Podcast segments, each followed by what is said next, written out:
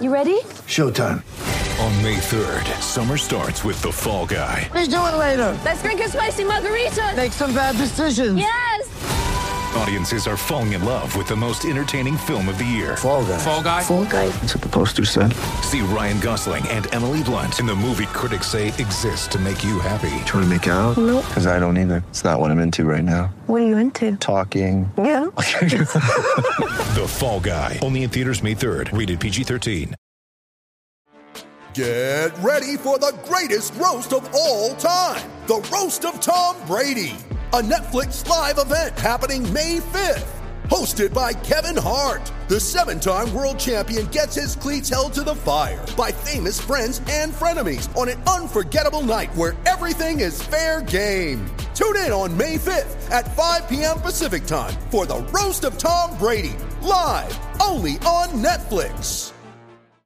Coming to you from Classic City, the capital of the Bulldog Nation. it's time for another edition of the podcast designed for the most die-hard Georgia fans in the country. Here are your hosts. Tyler and Curtis. What's up, guys? Welcome back to another edition of the Glory UGA podcast brought to you by our good friends at My Bookie. I'm your host, Tyler, and my guy Curtis is here with me today to recap Georgia's narrow victory, ever so narrow victory, over the Missouri Tigers in Columbia last night. And, whew, man, that was, uh, an ugly one, to say the very least. You know, I'm sitting there fighting off multiple heart attacks in the stands while our offense is just sputtering all over the place. I'm not going to lie, guys. I thought we might be done more than a couple of times sitting there in those stands last night. At one point, I even started doing the calculus of what it would take for us to lose that game and still some way somehow find our way into playoffs. That's where my head was about midway through that game.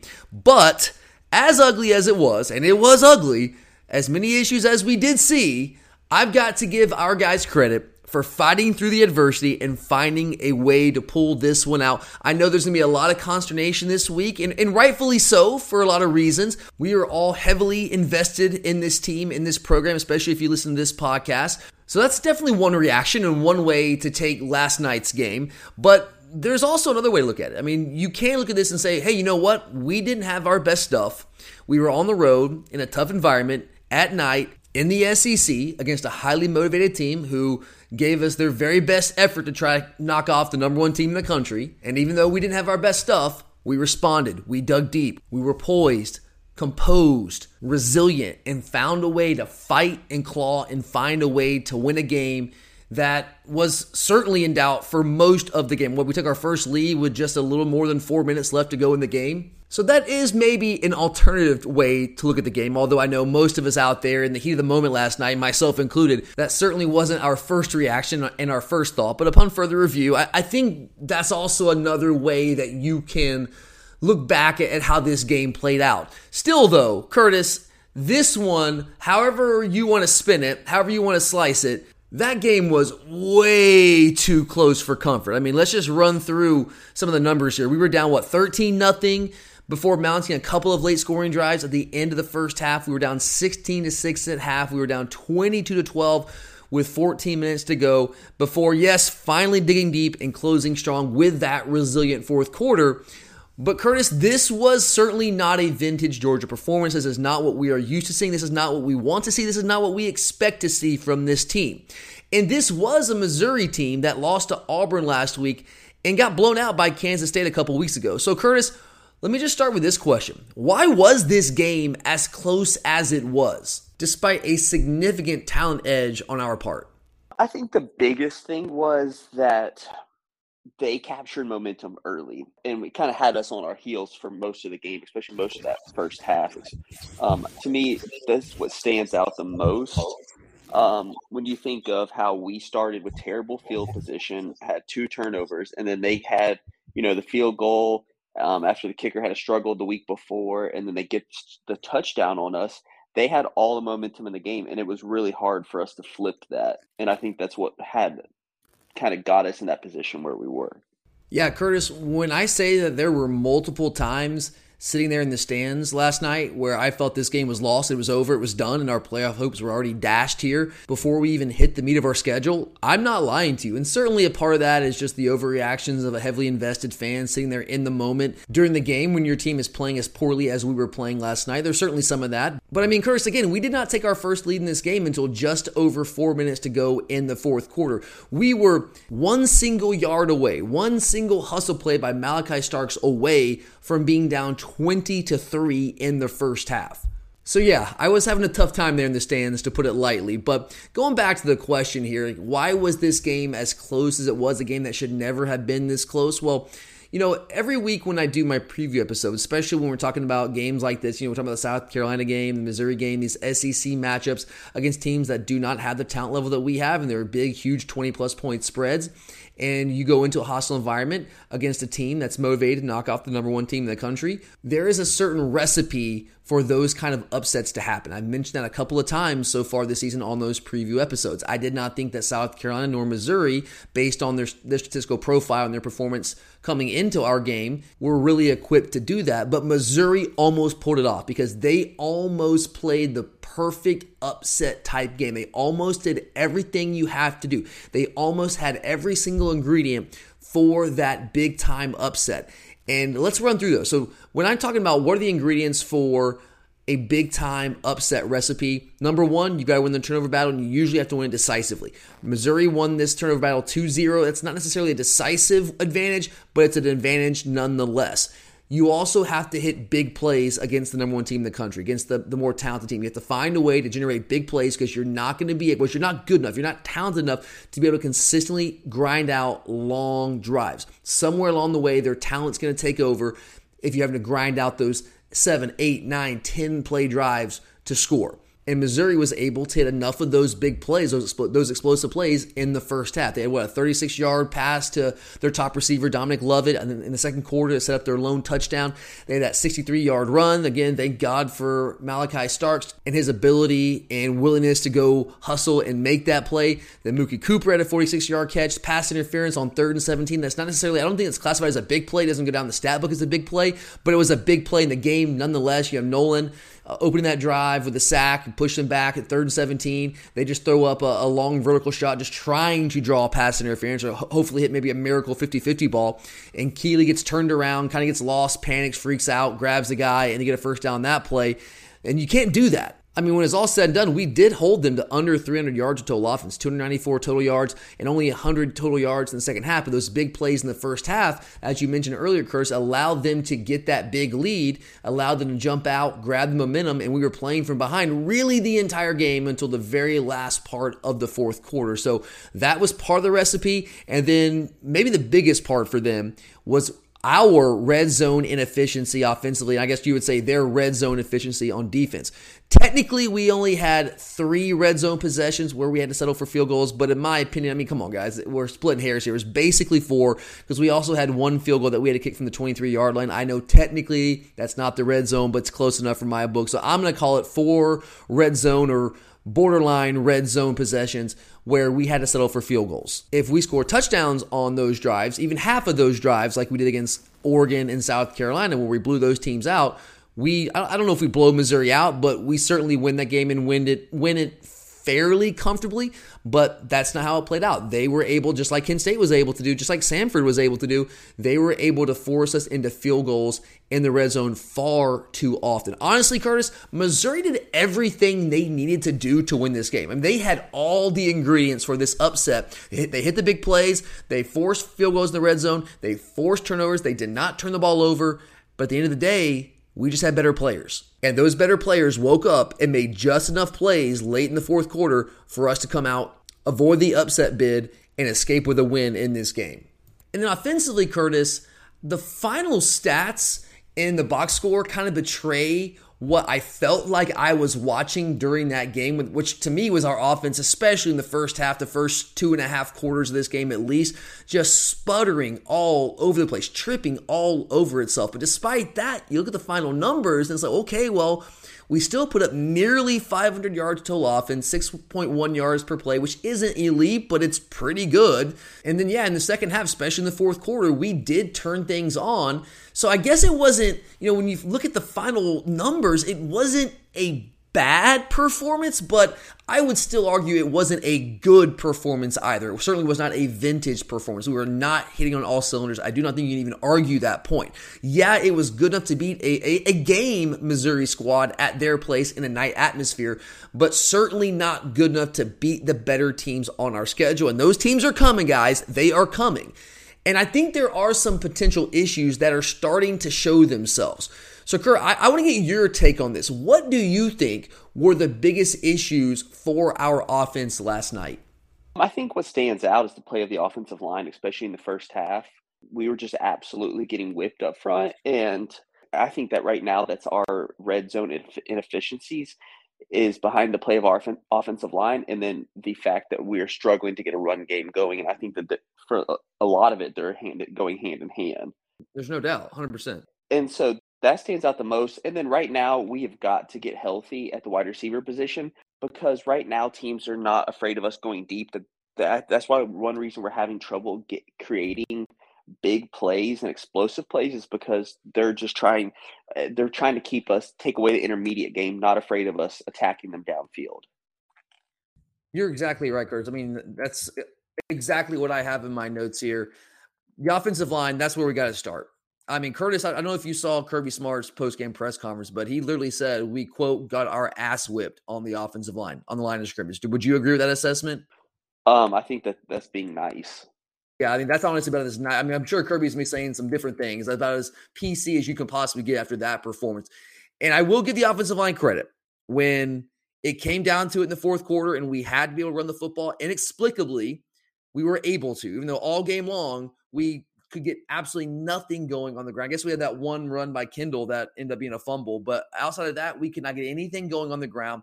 It was almost exclusively drop back pass game as the as the first half progressed. But when we needed it in the fourth quarter, those guys did step up and get the job done. So we've seen this. We know that they can do it. It's just it's hard to really put your finger on exactly what the issues are here. But I, I think I can at least try though, right, Curtis? And I think when you when you look at the offensive line, you have to talk about the guard positions. What did you see from the guards? This is nothing new, Curtis. We've talked about this. I mean, going back to last year, it's a different guys this year. But what did you see from the guard position on Saturday that was giving us a lot of issues?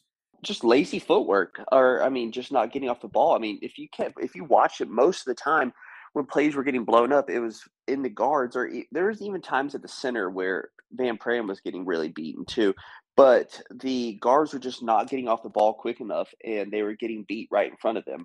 Um, it was happening to both guys. I mean, Tate was struggling, Xavier was struggling also, but in in that's what frustrated me the most is seeing how bad the guard play was, and even rest of the line. But that we were able to get six point seven yards to carry in the fourth quarter, and I think what makes me the, the like looking at that stat and what makes me most frustrated is the fact of why did it take so long for us to switch to that gap scheme? I mean, you heard um, if you were watching the game, you heard Cole Cubelic talking about it, especially after the game, and you even heard Kirby address it. Like Missouri was, they were beating us up front, they were shooting the gaps, being aggressive, and to me, that that was exactly what Kent State was doing. That was creating pressure uh, in our run game that was making us struggle. As teams are starting to shoot those gaps, thinking we have bigger guys that they're just going to try to create havoc at the line of scrimmage. So after Kent State did that to us, and then what was happening at this game, why did it take us so long to switch to a scheme that better fit our people?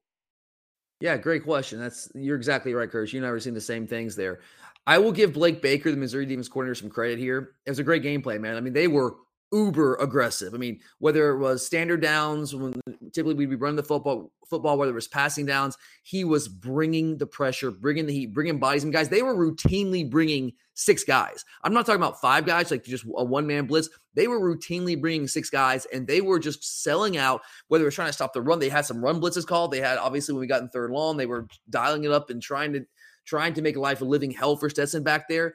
And we had trouble protecting Stetson number one. that dude got beat up, Curse. It was not Stetson's best game by any stretch of the imagination, and he was inaccurate. and He's got to be more accurate, which he has been. He was saying about 75% of his passes coming into uh, yesterday's game. But it certainly was not Stetson's best game. But a, a, big part of that was the fact that, I mean, he was getting beat up, man. And you talk about the run game, you're exactly right. This has been the, the issue for us to this point. And we've talked about this, we've touched on it, especially when talking about Tate Ratledge dealing with foot injury. Obviously, the Lisfranc injury last year, they battled back from the turf toe in fall camp. He has not been moving well all season, Curtis. And I don't know if it is lingering issues from the injury or if this is just who Tate Ratledge is and this is what he has to work with. I don't know the answers there, but the bottom line is he is not moving well enough right now. Teams have finally seen this. Like, you know what we're going to do? They might be bigger and stronger than us, sure, but we are going to shoot gaps. We're going to be aggressive and we're going to try to create negative plays and get you off schedule and force you to beat us with a drop back pass game. Because if you go back to last year, Curtis, I mean, you and I spent all year saying this. If you put us in those situations where we have to beat you the drop back pass game, you saw in the SEC championship game, we were not equipped to do that. Now, I will say this year we are far more equipped to do that. Stetson was, you know, I, I don't want to say he was dealing yesterday. He was never really dealing, but he was certainly performing better with the drop back pass game than any point last year. And thank God he did, because if not, we probably would have lost that that football game. But that's what that's what teams are trying to do. And Blake Baker, Missouri State's coordinator, had a fantastic game plan. You're exactly right. He saw what Kent State was doing, undersized Kent State defensive front. They were trying to create havoc, and that was exactly what he tried to, to copy and just do with better players. And you, we tried to sit here and run this zone stuff. And guys, when Curtis talking about gap scheme, what he's talking about, it's like pin and pull stuff, right? Typically, our primary gap scheme play is the counter, right? Where we pull the guard and tackle. The mm-hmm. the guard is going to kick out, the tackle's going to pull through and lead up, right? Well, when we run the zone stuff, if you're not zone works great if you're getting movement. Right now, we're not getting a ton of movement. Number one, which is I, that's what I really am having trouble kind of understanding. I don't understand how that's happening because we have these guys that are bigger and stronger than all these all the defensive linemen front sevens that we're going against. We're still having trouble consistently getting moving on those zone plays. And also, as we were talking about, they're shooting the gaps. They're being very aggressive. And our guys, especially in the interior with Ratledge and and uh, Xavier Truss, they are they have had a lot of trouble getting their heads across these guys on the zone plays, and that's created problems for us. So I will give Todd Monken credit. He did notice that he did adjust coming in the second half but you would have liked to have seen maybe a little bit more of that in the first half. And I'll also say we've run some gap scheme stuff plenty of times this year. We haven't had a ton of success with that either. You know, part of that's because guys are just not. It's hard, honestly, Curtis. When you sit here and watch us try to run these gap scheme stuff, like going back even to the Oregon game, going back to the Samford game, guys are just like phantom blockers. They're just not even blocking anybody. So we just had some issues there, but. Uh, last night we went to the gap scheme stuff in the second half and it really started to work because that kind of took away their ability to shoot some of those gaps as much as they were when we run the zone stuff. So yeah, it took a little too long, but once we were able to do that, we were able to see some changes there. But the offensive line, Curtis, it's just got to get better. I mean, what is your solution here, Kurt? I mean, I, I don't have the answer right now. What do you want us to do moving forward on the offensive line? What gets me the most is I know this is a hot topic for the individual. I really wish that Amarius Mims would have been more open to playing guard this year so that he could have at least gotten the full year of experience with SEC reps instead of coming in for a couple series here and there. Because if this guy, I'm not saying he isn't willing. Yeah, we don't know don't that. Wanna, yeah, we don't. Yeah, that and that, sure. that's why I say I don't want to say that. But I wish that in some somehow that he would have been tested more at guard for us because that guy would have been killing. Like his, his everything about him would make him such a great guard. That would athleticism would not him. be a problem with him. Exactly, and strong. Like it would benefit him and the team both um, right now. And I mean, I don't see that happening, but to me, that was that's one of the only solutions I can think to truly get it. I, Tate, I don't think that this is who he is or who he's always been, but it's obvious that right now he still is still coming back from that foot injury, and I don't know when we can expect him to be back to 100. percent So I, I just I don't know. And the thing is also like the running backs are going to have to help, help the offensive line. It was very frustrating too. I think about I can't remember. I think it was Kenny Mack. There was a play where they create a huge opening to the right, and we get tackled from behind. And if we just break through that one line and don't let the guy in the backfield make that play, it's probably a thirty-yard gain. Um, yeah, I know exactly what play you're talking about. I think that was a scheme thing, though, Curtis. I think I, I honestly, I think that Monken in, in drawing up that scheme did not account for the backside in because he did not think that guy could get back there and make the play. Obviously, he did. Yeah. That's yeah. my read on that. No, and, and that's exactly what it is. And, and and that's the thing though, that sometimes I think Deja Kenny Mack usually does a great job. Deja does a pretty good job. Kendall does not do a good job, but they've got to be better at getting to the line of scrimmage and to the next level. Um, I think that that's where our running backs have really struggled individually.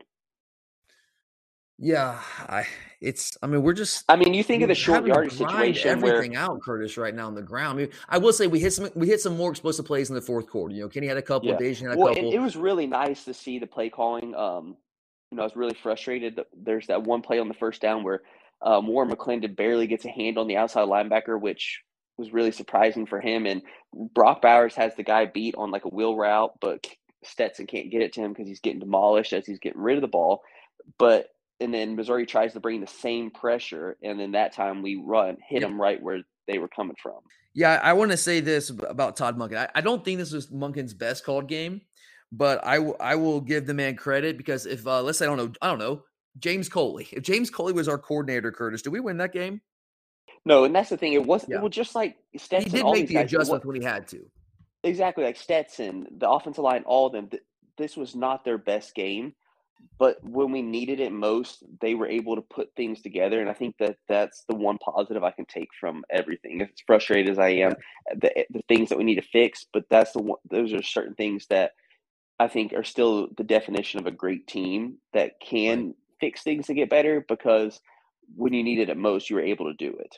You gotta love the resiliency, and I'm, I'm proud of the guys. Yeah, for because that, like, and like Monken we were had saying, that first half, nothing was going right. Absolutely nothing. I mean, Stetson Of fumbles. course, I was losing my mind. I mean, if they had my I mindset, the we would have gotten blown out. Exactly. Um, and, and even offensive line, I man, I as hard as I we were being on them, I, I mean, they didn't give up, and I that's the one thing I've got to say is Hey, they answered the didn't bell when we had to answer the bell. You got to give them credit. for Yeah, that. because they of were doing that. absolutely getting embarrassed.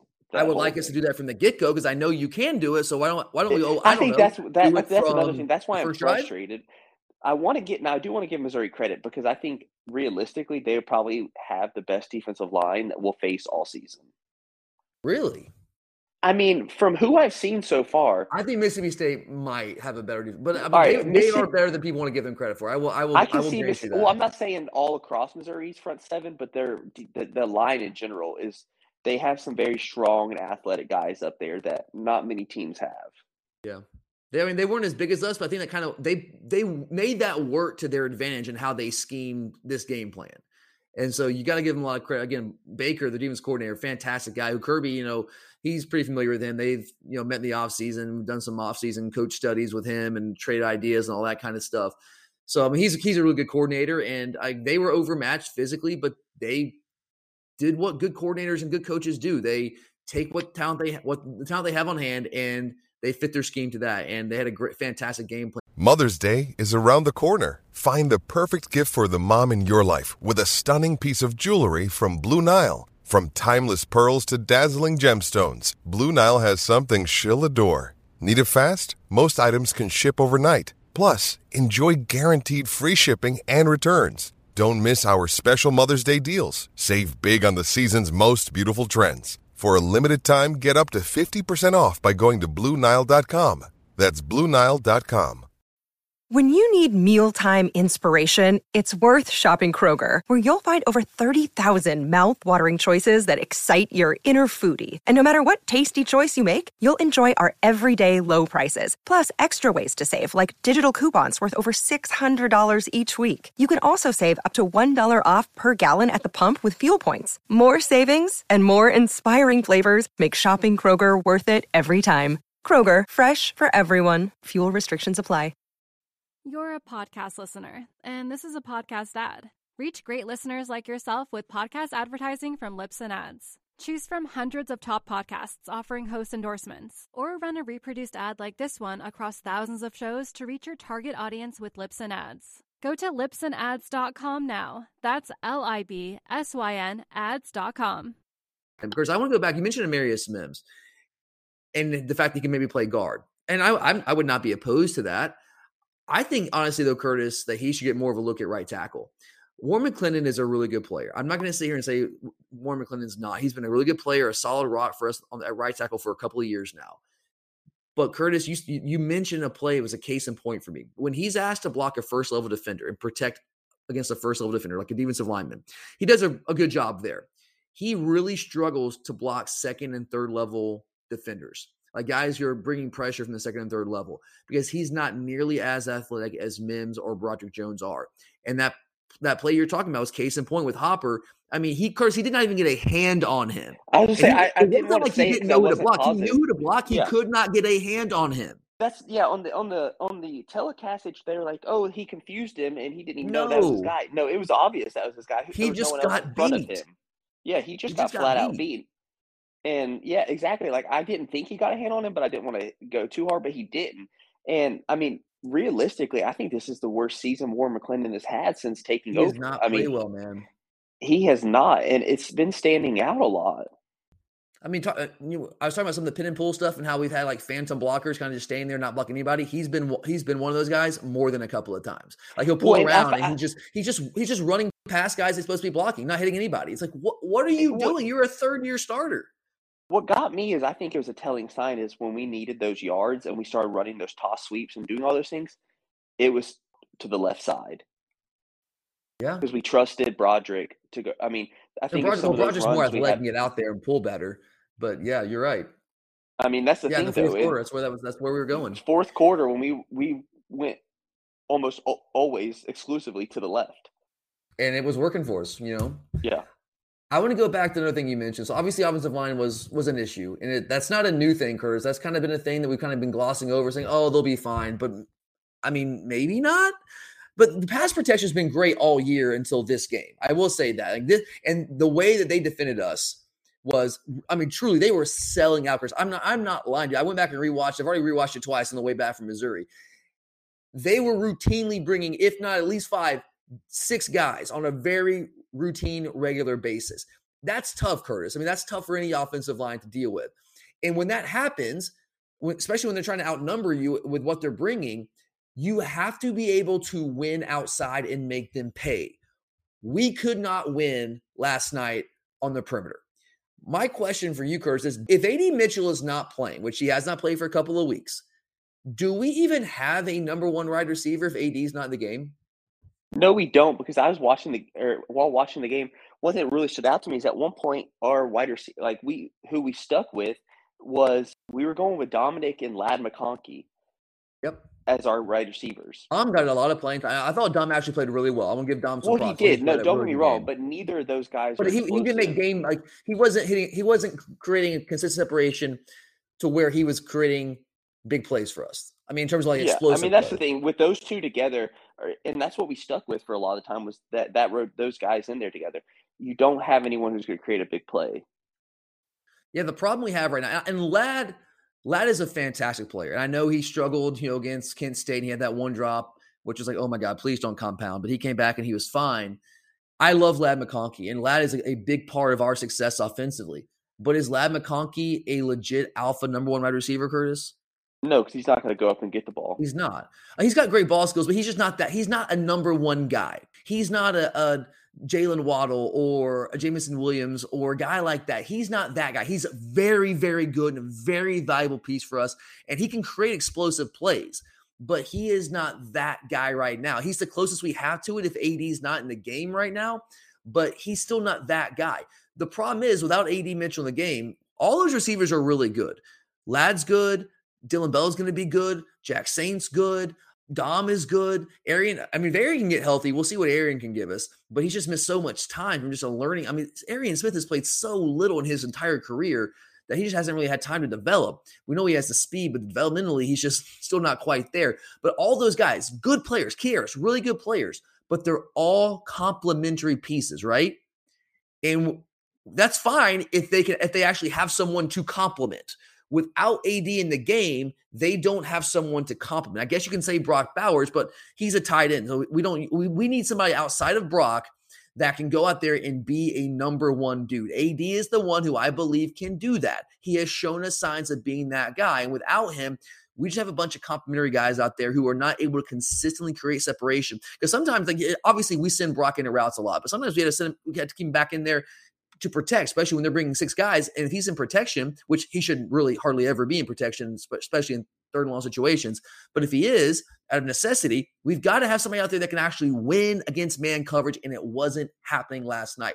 So that, along with the issues on the offensive line, created uh, a lot of issues for us offensively, especially in the first half until we made some adjustments in the second half. And we're finally able to get things going. But those are certainly some things that we've got to watch moving forward, Curtis.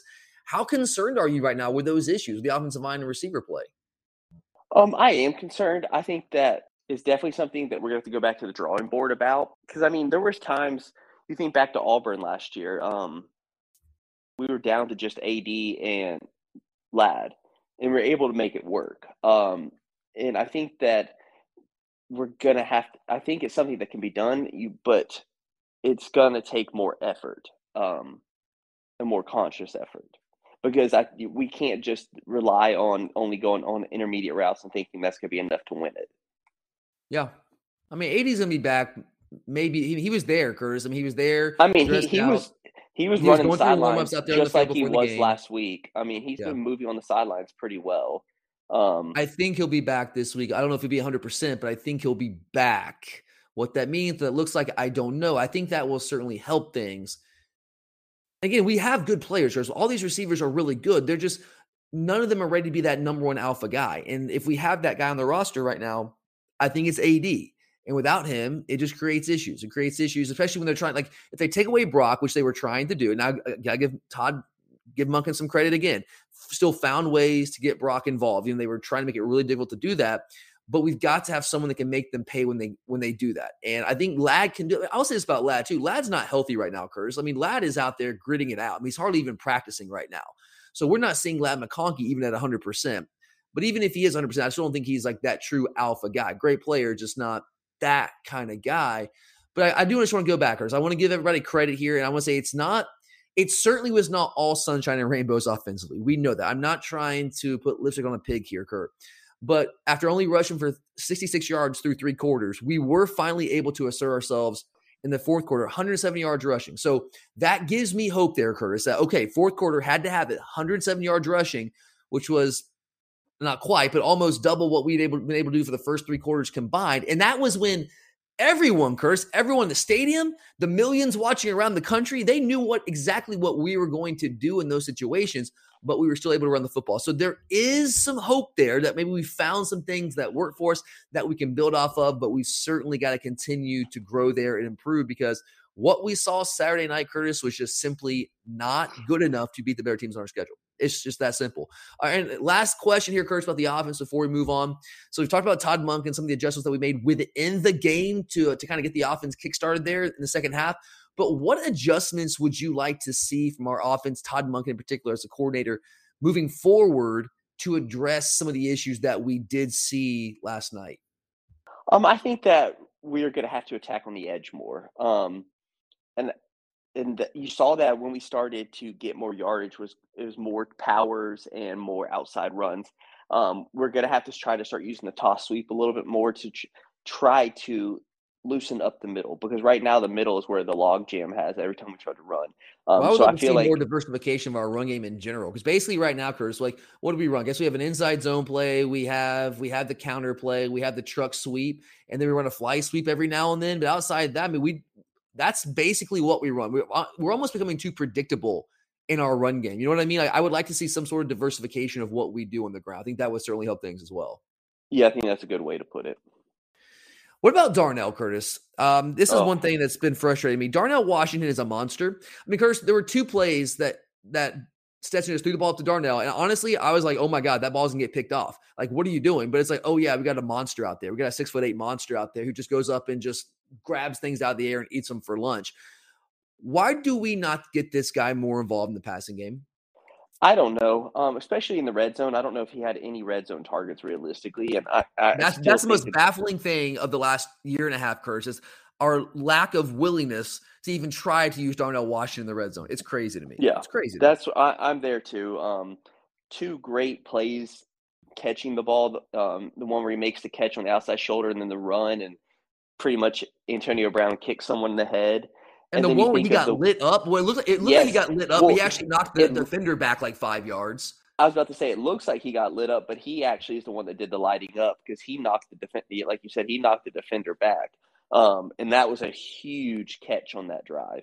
Um, I just can't speak about Darnell enough. I mean, he made those catches. He made multiple catches, and then not only that, but he was such a willing blocker. That one, that Bowers to get us to the you know one yard line, And then all those plays in where we were getting yards, especially on that last drive and the drive before that, was with him over there on that left side. So I just can't not talk about it. And, and this is someone who everyone was being really hard on. Include, I think we've even been hard on him in the offseason about you know how he was going to get out of here. And I have he's to say, bought in, I man. He's it- fully bought in. Yeah, and and I, and that's what I can't I can't say enough is the way his buy-in is just incredible. It, it is, man. I mean, he's been. He, I think he's become a big leader on this team, and I think the guy just needs more touches. I mean, Curtis, he had three catches for 64 yards, 21.3 yards per per catch. Him and Bowers combined for eight catches for 130 yards. Curtis. So clearly, obviously, with AD out, even with AD and those, I mean, Bowers is our number one guy. But when AD Mitchell is not in the game, Curtis, those guys have got to get the lion's share of our touches. And I, and I know that's difficult because we have to use them in the run game and they play. Eh, I understand there's it's it's complicated, right? And they're involved in the protection scheme. I understand that, but those two are clearly our biggest playmakers when AD Mitchell is not in the game. I mean, it's, it's just reality. In, in terms of the passing game, those are the two biggest playmakers, and we do a great job getting Brock the ball. But I want to see us do a better job of getting Darnell Washington involved in the passing game because this guy, he's different than Brock but he can he can create big plays for us just like Brock can, just differently. And I, think he's a weapon that we are underutilizing the passing. We do a fantastic job of utilizing him in the run game with his just elite blocking skills. But I think we are underutilizing him in the passing game. I really like to see him get more involved, not just in the red zone, certainly in the red zone, but all across the field. Here's one more thing, I would like to see offensively. So I've really been kind of over the past couple weeks, I've really been diving deep on our run game issues because I I am concerned to to a fairly significant degree here. If if we can't start to get the run game going more consistently, then we're not going to accomplish the goals that we have all set out for this year. Like it's just not going to happen. And I'm looking, I'm like, okay, well, what are the issues? And one of the issues that are one of the things I I have come to believe is an issue is I think we rely on condensed bunch sets too much. I know why we do it. I know we do it for angles, and I know you got Darnell and Brock in there. You want to have those guys as your two of your best blockers. I understand why we do it, but I've come to believe it's almost counterproductive now because what that does when you have these tight bunch sets, that brings all these defenders inside the box. The box is crowded, Curtis. And one of the biggest issues that we have had in our run game this year is we are having a really tough time getting to the second level. Our offensive line's having a really tough time all the a, a, lot of times we're getting plays blown up at the line of scrimmage or behind line of scrimmage or for a half yard gain or whatever. It's usually an unblocked second level defender or sometimes a third level defender. And usually those guys are accounted for. Sometimes they're not. Sometimes they're just outnumbered. But there are plenty of times where they are accounted for, but our linemen simply are not getting up to the second and third level to pick those guys off, to make those plays. They're having trouble getting off the combo blocks and rubbing up to the second level. And part of that is because everything is just it's a mess in there, Curtis. It's hard to maneuver in there. What I would like to see us do a little bit more often than we have been is I would like to see us run the ball from spread out formations, from two by two formations. We did that, Curtis, in the second half. You know, the, the big run Kenny had when he ran over the dude for like a six yard gain, and he falls up with him a 22 yard gain after that. We started, if you remember, Curtis, we started both those run plays with a condensed formation. And then Stetson motions them out before the snap, and we spread them out. And by spreading them out, you create more room inside the box for number one for offensive linemen to be able to get up to the second level, which they were able to do more effectively than they normally are in those condensed sets. And then also there's more room for your running backs to maneuver and create those big plays. I would like to see us investigate the possibility of doing that. You can't do anything exclusively, but doing more of that. I thought we had some of our better runs and created more rushing lanes when we would do that. And we've done it a couple times coming into this this week's game. But I want to see us do that more consistently. I think we can find some more. I think it's one thing we can do to help out the offensive line, and one thing that we can do to create some rushing lanes for our running backs to be able to take a care to, to take advantage of. Okay, we still got a lot left on this bone, but before we go any further, I do want to remind all of you about our good friends at Alumni Hall. Being in Columbia, Missouri this week and reminding me that fall does actually still exist in some parts of the country, maybe not so much here. But I get back home, I look at the weather report for the next couple of weeks, and lo and behold, you know, it might be in the 80s at some points this week. But this weekend is going to be a nice, cool 74 degree day. So cooler temperatures seem to be on their way, guys. So, what that means is you need to get your cold weather, your fall, your winter Georgia gear, and there's no better place to do that than at Alumni Hall. I just got myself a nice new quarter zip last week for the trip to Missouri. It worked fantastic for me. And as I tell you guys all the time, Alumni Hall, they're my go to. They never let me down. So, whenever you are in the market for some new Georgia gear, do yourself a favor and head to Alumni Hall inside the Epps Bridge Shopping Center here in Athens or online at alumnihall.com because it's where the Bulldogs shop. You're a podcast listener, and this is a podcast ad. Reach great listeners like yourself with podcast advertising from Libsyn Ads. Choose from hundreds of top podcasts offering host endorsements, or run a reproduced ad like this one across thousands of shows to reach your target audience with Libsyn Ads. Go to libsynads.com now. That's L I B S Y N ads.com. You're a podcast listener, and this is a podcast ad. Reach great listeners like yourself with podcast advertising from Libsyn Ads. Choose from hundreds of top podcasts offering host endorsements, or run a reproduced ad like this one across thousands of shows to reach your target audience with Libsyn Ads. Go to libsynads.com now. That's L I B S Y N ads.com.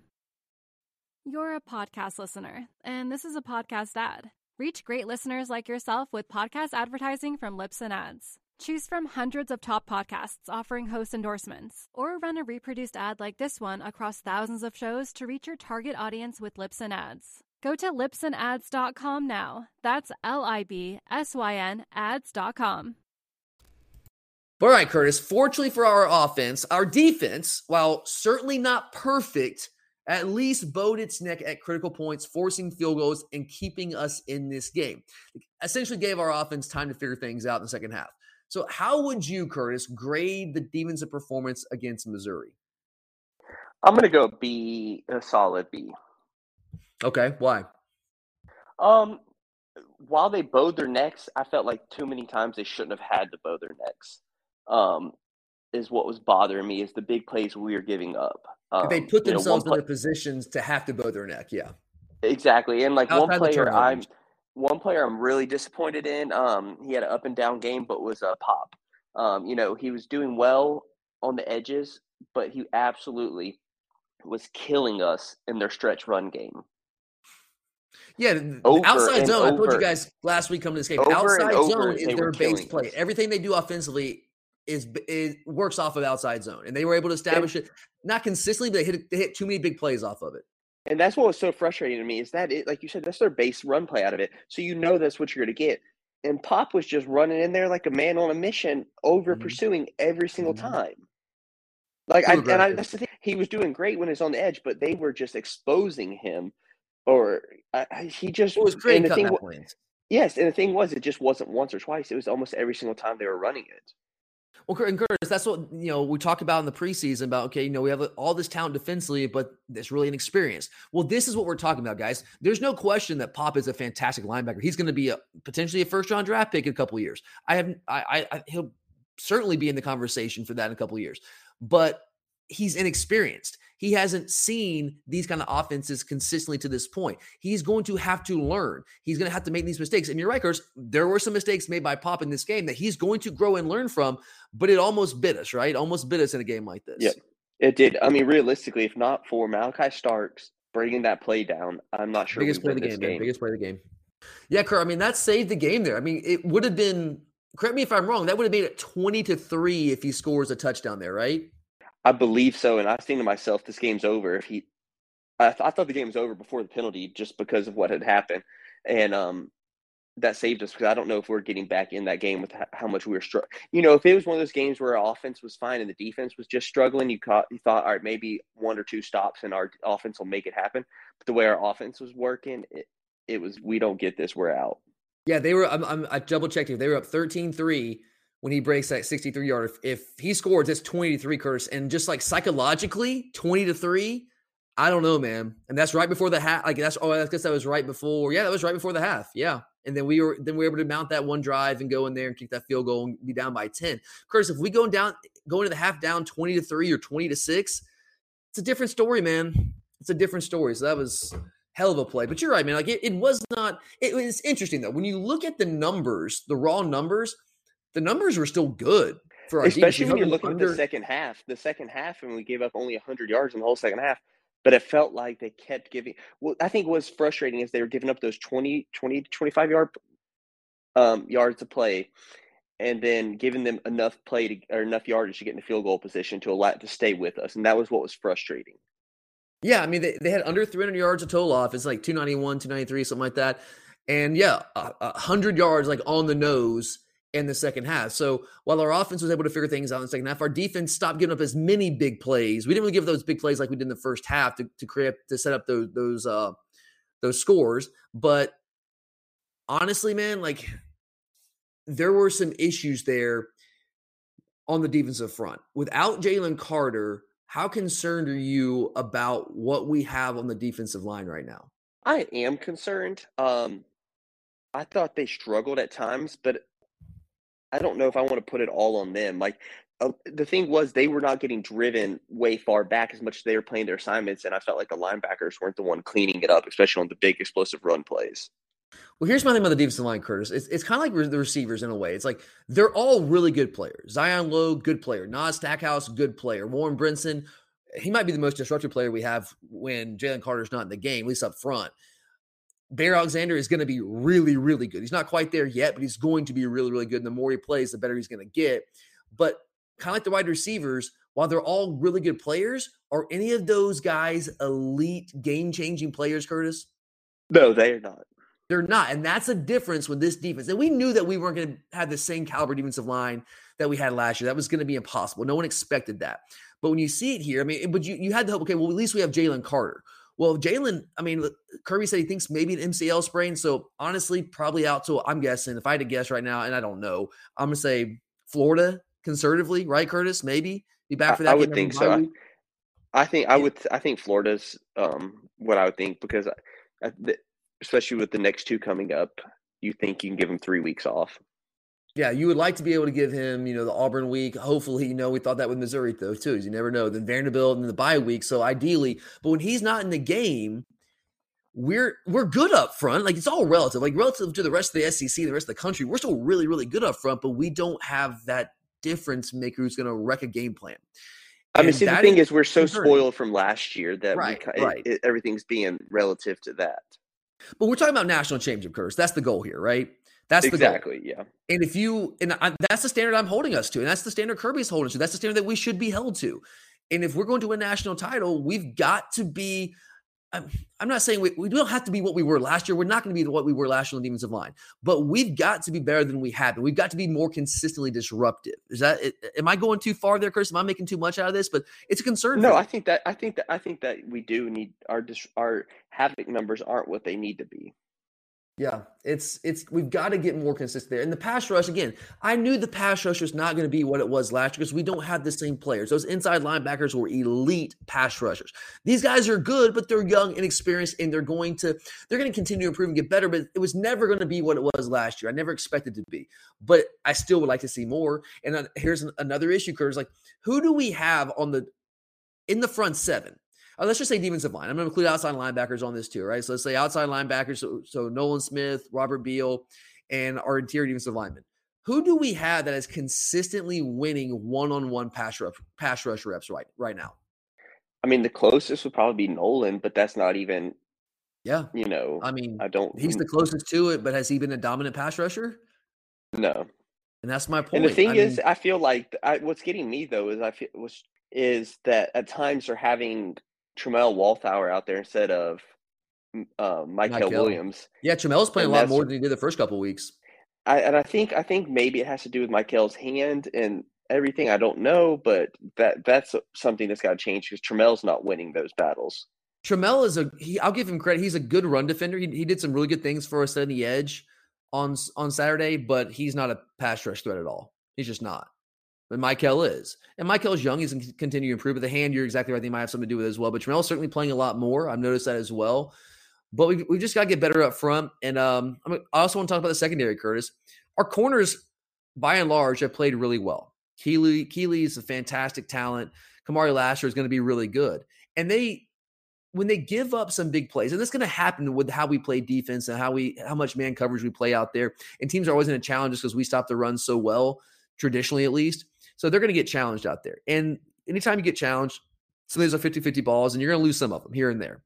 But and this is maybe this is reason for hope, but when we're giving up some of these big plays, Curtis, on the perimeter, we're almost always in phase. You know what I mean? Like we're there to make plays. My concern is why are we not making plays on the ball? Because these guys are in position. Kamari, yet again, in position on the ball, did not make a play on it. Same thing with Kelee. They are in position, they're in phase more often than not. But I would really like to see us make more plays on the actual football. Are you seeing those things as well? I am. Feels like neither of those two guys are making plays on the ball. Um, Kelee, I don't. He's just he's not make he's not finding the ball quick enough, and that's what's killing him. Think about that lost in that. He got turned around. Yeah, he's not playing the ball well at all. Just like that long catch he gave up, he is not playing the ball in the air. I mean, when you're there, just make a play, man. Ball skills. I know we work on these things. It's like what what are we doing, guys? Like you you're doing everything right except for when the ball arrives. Make a play on it, man. Do something out there. Just yeah, and, and I know it's easier said than done. I, I, know I couldn't do it. I know, I know, I get all that, but it's it's frustrating from a fan's perspective sitting there watching that. We're like, oh my god, you're doing everything right. You're doing everything right except at the moment of truth when you're just not making a play on the ball. All right, Curtis, last thing I want to get into before we wrap this up with our game balls. You know, for the past couple of weeks, we have been telling everyone, hey, calm down. There's no reason to panic. We told everyone that we weren't concerned after those uninspiring performances against Samford and Kent State. We chalked it up to a combination of what a few execution issues here that can easily be cleaned up, and then just of course the normal emotional letdown after you play these you know FCS and G5 teams after dominant wins against big in big Power 5 matchups. So we were trying to explain it away. I think you said, and I think actually I agree with you. So it's not just you. I think we said our, our level of concern was at a zero after the Samford game. So, Curtis, I'll ask you again. What is your level of concern now after yet another substandard performance last night? I'm gonna go with like a three and a half, four, because I'm I'm concerned but the thing is, I still think a lot of it is things that can be cleaned up, but we can't keep giving it week after week saying there's things that can be cleaned up that need to be cleaned up. They, they've got to start being cleaned up. Um, At some point, it is what it is. If we don't start yeah. to actually clean it up, it's not. It's, it's not like oh, it's just minor things. No, it's it is a problem if we don't ever clean it up. And, and that's where I'm at. Like I'm concerned. It's not super high yet, just because I think they are things like they're things that we can fix and because you look at the offensive line, how bad they were, but yet when we needed them, the fourth quarter, they got us almost seven yards to carry. Exactly. So there, I know are, you can do it, and and that's what that's where I'm at. Like they've shown they could do it, especially like you said, when everyone in the country in the stadium, everyone knew what we were going to do. We still went out there and did it. We put it on put on the big boy pants and got after it. So we know it can be done, but that's what's got to be cleaned up, and that's and it's it has to be done all four quarters, like it was in the Oregon game. Um, and that's where I'm at. Like I'm concerned. There's things that need to be cleaned up, and I hope they are. But if they're not, then my level of concern will rise. Yeah, I mean, Curtis, we did beat the two Power Five teams on our schedule prior to this game, right? 97 to 10, is that right? 49 3, so. 48 7, right? So mm-hmm we are also that team, you know, like, yes, we are also the team that played very poorly last night against Missouri, but that's not who we are every week. We've also been a different team that beat Oregon and, South Carolina on the road in a hostile, a more hostile environment than, than Missouri was last night, might I add. And I know it wasn't a night game, but still hostile place to play. We beat those teams by a combined score of 97 to 10. So I am with you. Um, I'm more concerned than I was because at some point you can't just keep explaining away issues. At some point, they just kind of are issues. They are what they are, and maybe they don't have answers. So I'm not at a zero like I was after the Samford game. I'm not at like a one like I was after the Kent State game. Now it's a, another game here against the Power Five team. I'm probably at a three, four. I'm not going to panic. And, and, let me kind of put some context to this, Curtis. I know everyone like we're kind of a victim of our own success to a degree when it comes to people freaking out and lose their minds when we don't blow somebody out. Like when you, like I said, start out, you know, first two Power Five games, you win 97 to 10. All of a sudden, everybody expects you to do that every single week, and the spreads are 28 plus points. And it's like, oh my God, if Georgia doesn't win by three, four touchdowns on the road, then what the hell is wrong with them? But let's put some context to this, Curtis. There are other national championship caliber teams that have had a game or he, game or two during the season where they almost lost to teams or lost to teams that they should not have. Here's just a couple of quick examples for you. In 2016, Curtis, Clemson, who ended up winning the national title, they lost to a five loss Pitt team at home. Yeah, we looked bad against Missouri, but we also didn't lose that game. It was also on the road at night. 2019, LSU, maybe the best team I've seen in, in my lifetime, in my opinion.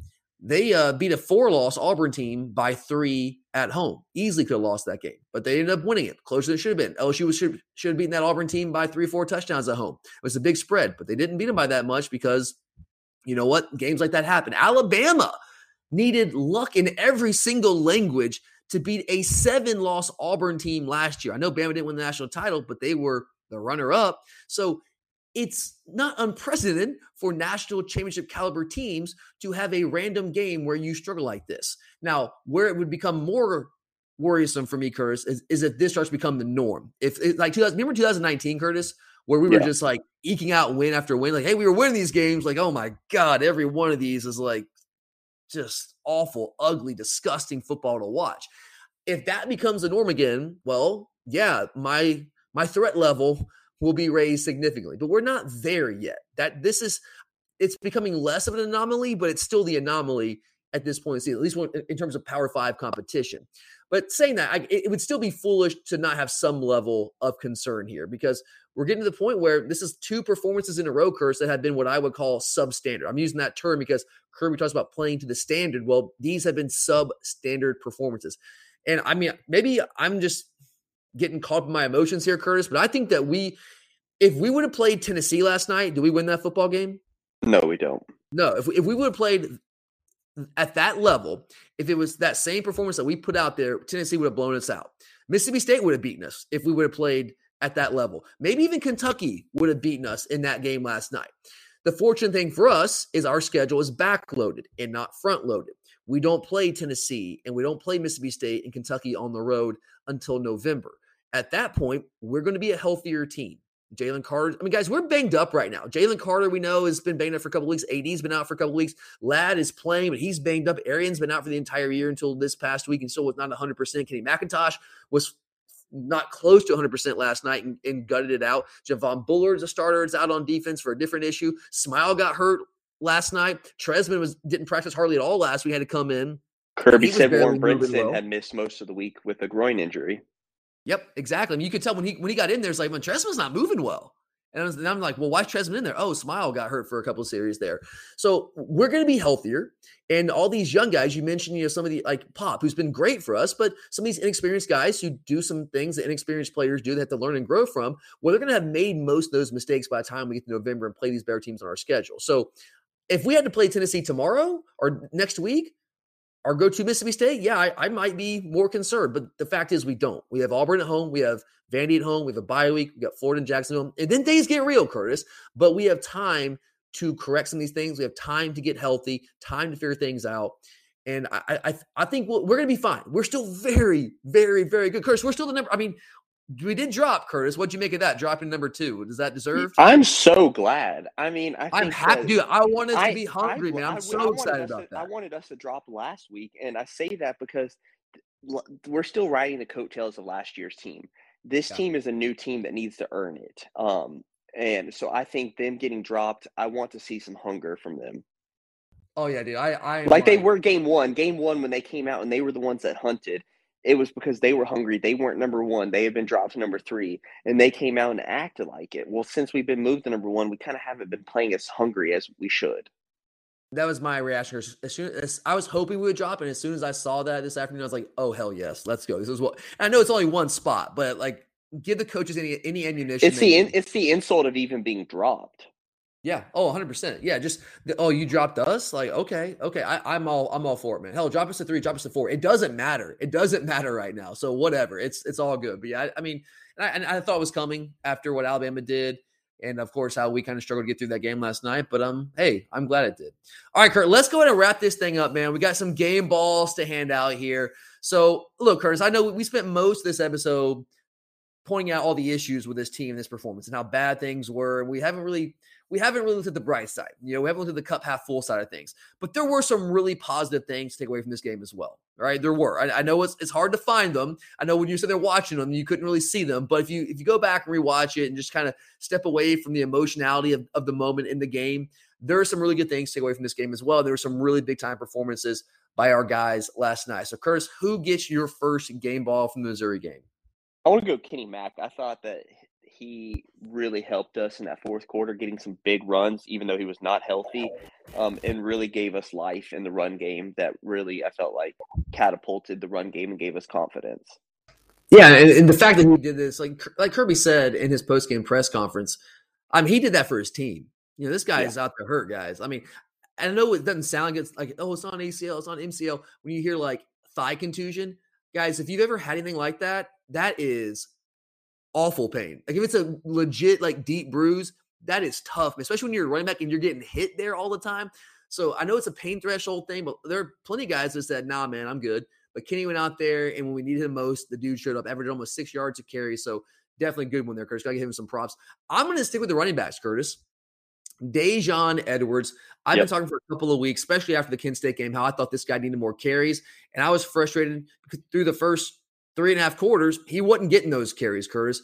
But who did we turn to when we needed to ice that football game? Who did we turn to when we needed that touchdown there on the one yard line? That's right, your boy Daijun Edwards. Seven straight carries to ice the game, including the decisive touchdown end up with 11 carries total.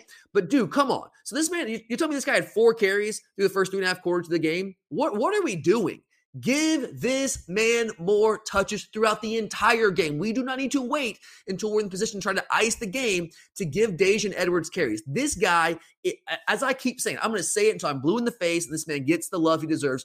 All he does is produce. Every time the guy's on the field, he produces. I do not care what his recruiting profile was. I don't care how small he is. I don't care. I care about production, and this guy produces, and I love his attitude. I, I have a soft spot for guys who just go out there and um, in this day and age, who just do their job and don't talk and just come back to the huddle and don't when they make a big play, get up and you know thrust their hand forward, first down, and talk to the opponent. I I, I don't like any of that stuff. Call me a boomer if you want. That's fine. I don't like that stuff. Daijun is a throwback player. I love this guy. He deserves more carries. So I'll get off my soapbox there now, but love this guy. All right, Kurt, who you got getting your next ball? Um, my next one goes to Darnell Washington. Good call. Good call. I mean, just the what he did, both uh, you know, I talked about it earlier, both in the as in the passing game and in the run game, he just deserves it. Yeah, hundred um, percent. Next one for me here, he's getting this game ball based on one play alone. And it's not that he played well despite this one play.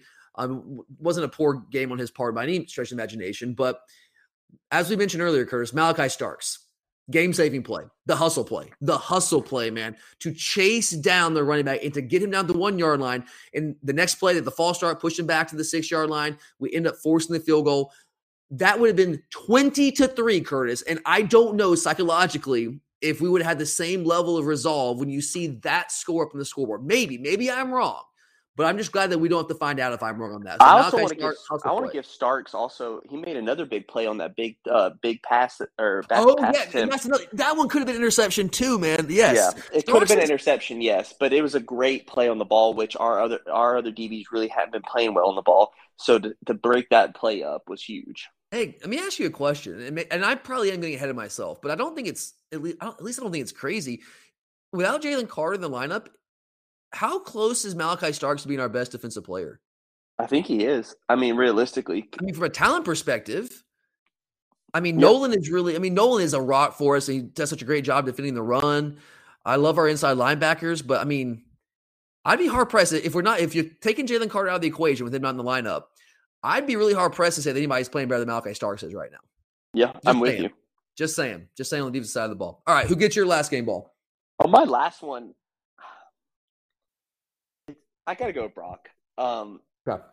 He just made. He was there when we needed him the most. He made some big time plays, and he also in the run in the run game also um, that play at the goal line or getting us down to the one yard line, and he just you know he just makes those plays for us. And um, right now. He's, he's a true go-to guy. He's a true yeah, go-to he's, guy. He's most of our offense. I mean, without AD, I mean, and Ladd not fully healthy, yeah, and our run game not working like it needs to, yeah. I mean, Brock is Brock is that guy. All right, for me, Curtis, my final game ball, I'm gonna go jackpot.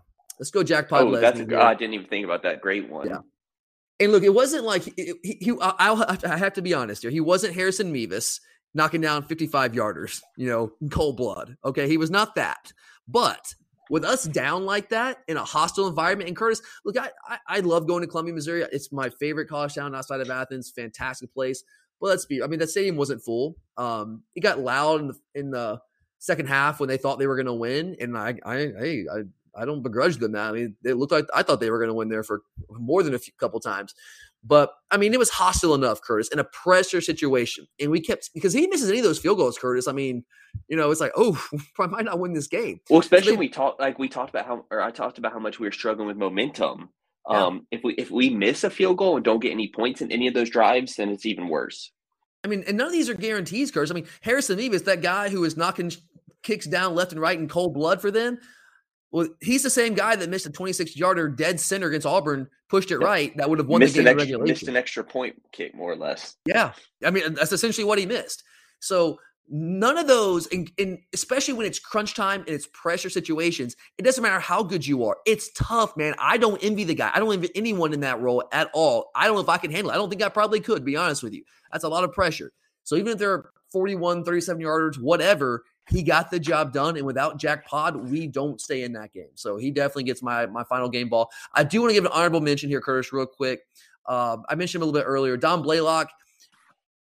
I know they might not have been the biggest plays, touchdown plays, things like that, but it's really nice to see him get back into action and play some meaningful reps for us and make some plays for us. He did make that one big third down grab, a really tough catch, really nice catch to set up our very first field goal. So I, I know he his performance was kind of overshadowed by some of the others' performances, but I thought Dom had a really good game, and I, honestly his best game back from injury. To be quite honest, yeah, I actually have an honorable mention too. I thought about this guy, but it was Tykee Smith. Um, you know, especially on that last drive where he on that third down, he was just blanketed all over the guy in the slot. And the thing was, yeah. is he he didn't commit penalties. I thought he played really, really well for that first time. Where I mean, he was in most of the game, and this guy hadn't played meaningful snaps realistically in almost two years. So I yeah. want to give him an honorable mention too, because I think Great especially because we don't know how long Bullard's going to be out.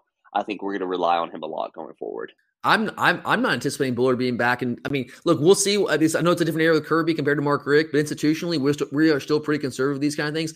I would not be shocked if Bullard's out for four games. Yeah, like with, with, with, with the more I mean, with the more info that's come out, yes yeah, the initial info, I was like, oh, a game maybe, but then it was like, oh no, it wasn't a point oh two or whatever. It's like, oh no, that's a legitimate DUI. Maybe only two games, but it also wouldn't shock me if it's four games. So we're gonna need Tykee because he he might be the starter until the Tennessee game, and by then, who knows if he plays well, maybe keeps that job. I don't know, but you're right. I think he played really well. It's a good call. Good call, man. All right, dude. Anything else on this one? Nope, I think that's it. All right, guys. I guess that does it for today here on the Glory UGA podcast. As is always the case, these instant reaction episodes, I literally got home from the airport, unpacked, sat down, started recording this episode. So these are truly instant reaction episodes. We want to get that out to you guys as quickly as we possibly can because you know we know that you want that. But that's what our mailbag episodes are for. They give us a little time to go back and rewatch things with a little bit more detail and bring you guys some additional thoughts that maybe did not make this instant reaction episode. So make sure to send those mailbag questions in. You can hit us up really anytime. It's at glory underscore UGA. You can also email us at gloryugapodcast at gmail.com. You can find us at glory UGA podcast on Instagram. So never be a stranger, guys. We always welcome that interaction. But hey, you know, this was a close one. It was an ugly one. No one wanted it to go down like that. But our guys hunkered down, found a way to dig deep and win this one. And here we are, 5 0, heading into the Deep South's oldest rivalry, which of course we will be diving heavily into later on this week. But thank you for being here with us today, guys. Have a fantastic week. For Curtis, I'm Tyler. And as always, go dogs.